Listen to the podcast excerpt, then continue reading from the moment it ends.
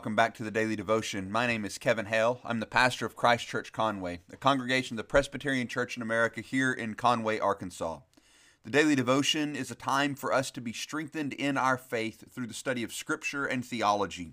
We're working our way through the book of Galatians, this incredible letter that Paul wrote to make clear the gospel to a church, to a people who had lost it, or who were losing it, and who were beginning to hold on to their works rather than rest solely in Jesus Christ. They had been led astray and had forgotten the simple truth of the gospel.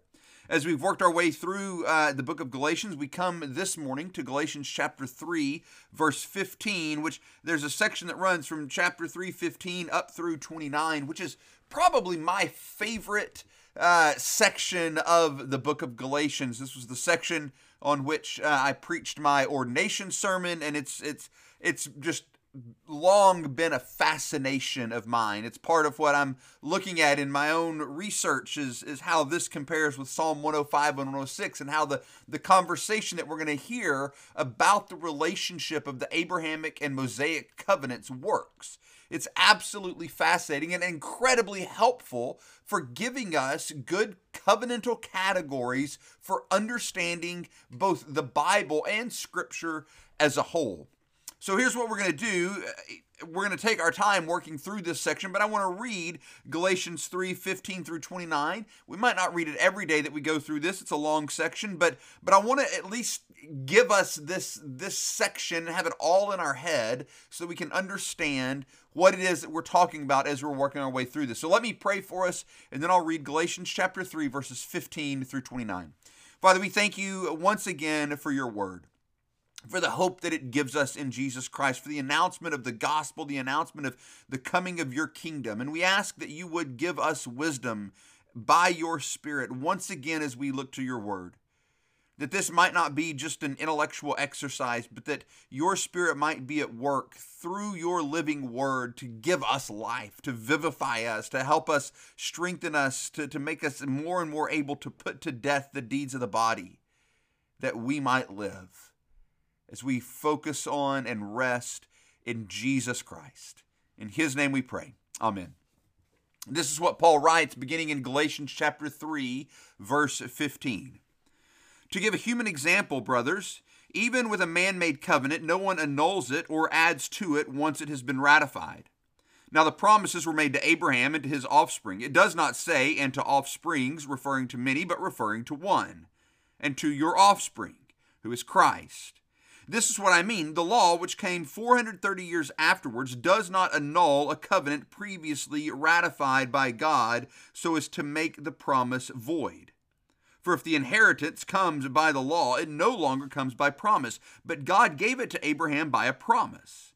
Why then the law? It was added because of transgression until the offspring should come to whom the promise had been made, and it was put in place through angels by an intermediary. Now, an intermediary implies more than one, but God is one. Is the law then contrary to the promises of God? Certainly not. For if a law had been given that could give life, then righteousness would indeed be by the law. But the Scripture imprisoned everything under sin, so that the promise by faith in Jesus Christ might be given to those who believe. Now, before faith came, we were held captive under the law, imprisoned until the coming faith would be revealed. So then, the law was our guardian until Christ came in order that we might be justified by faith. But now that faith has come, we are no longer under a guardian. For in Christ Jesus you are all sons of God through faith.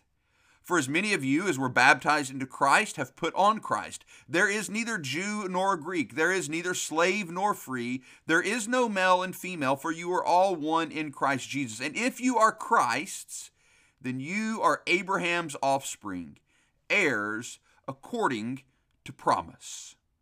Well, there we have this beautiful section, and indeed it does continue into chapter 4, where Paul talks about what it means to be an heir and, and why that matters.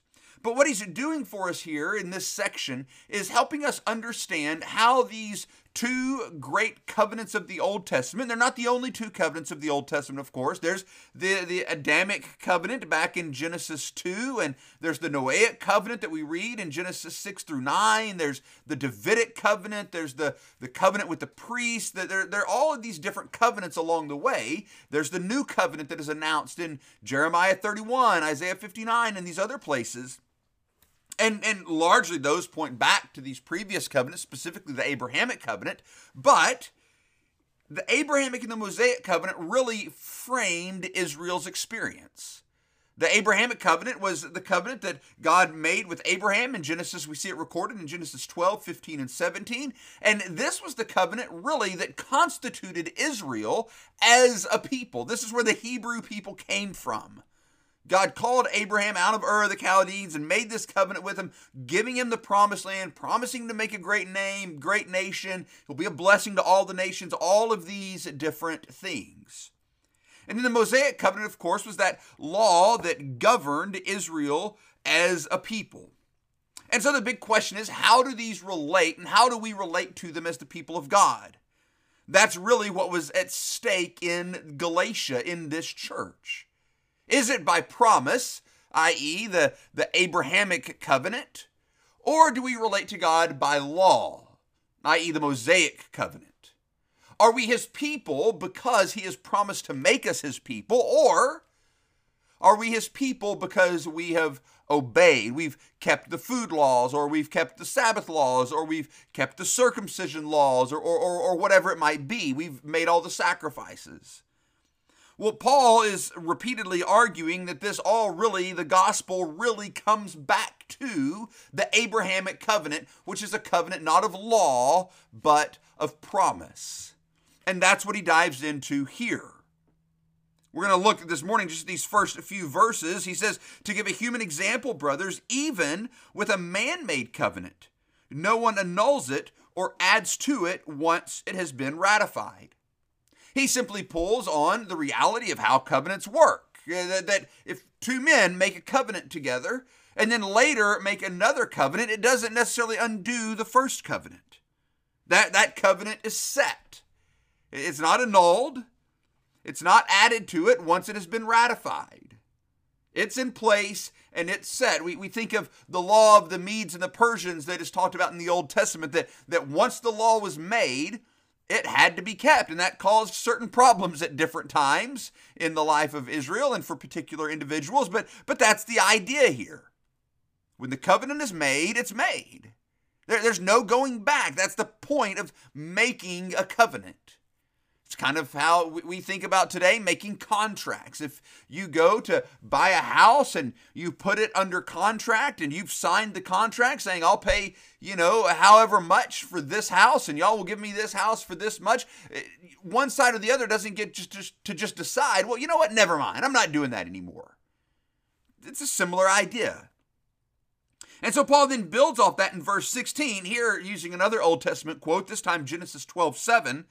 The promises, he says, were made to Abraham and to his offspring. Now, he argues here in a way that we might go, wait a minute, offspring is a collective noun, but, but here we have to remember that Paul is operating under the leadership of the Holy Spirit, the inspiration of the Spirit as he writes this.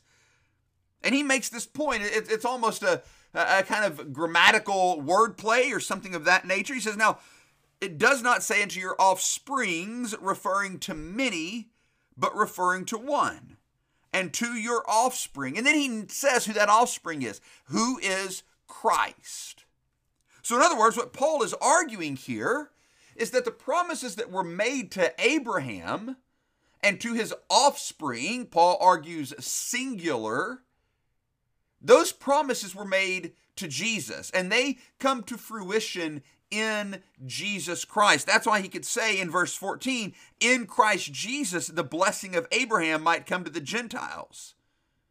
See, Paul sees the Abrahamic covenant as hinging on the finished work of Jesus Christ. He is the offspring that inherits those promises, so we inherit those promises when we are united to Him by faith.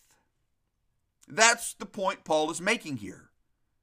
And that promise, that covenant with all of its promises that have been made to Jesus and secured by Jesus, he says in verse 17, is not undone just because another covenant was made later.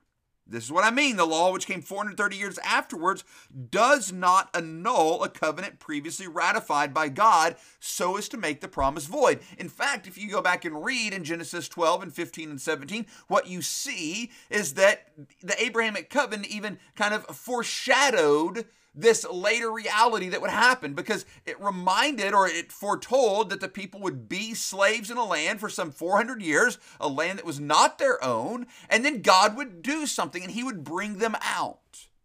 And that's when we get the Mosaic covenant.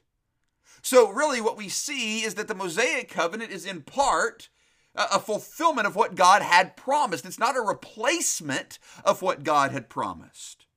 It certainly doesn't annul the covenant made with Abraham. It doesn't annul those promises, it doesn't make the promise void. And then Paul reminds us why this matters in verse 18. For if the inheritance comes by the law, it no longer comes by promise. See, that's the sticking point. It's one way or the other. It's either by law or it's by promise. It can't be a little bit of both. It's it's a, a either or. It's a hard either or proposition. Either we receive what we receive from God as His people by promise, or we receive it based on our works. And then he says simply in verse 18, but God gave it to Abraham by a promise. And that's the clincher right there. The, the later covenant didn't didn't undo the previous covenant, it didn't annul it. And that covenant was about promise. That God would do something for the offspring of Abraham, that he would do it. He passed between those pieces that we've talked about. God passed between those pieces alone, taking all of the obligations of that covenant on himself. He would do it. And in the gospel, in, in the work of Christ, we can say he has done it.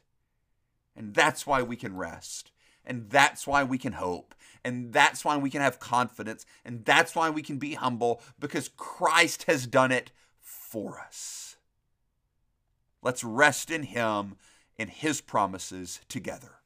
Amen.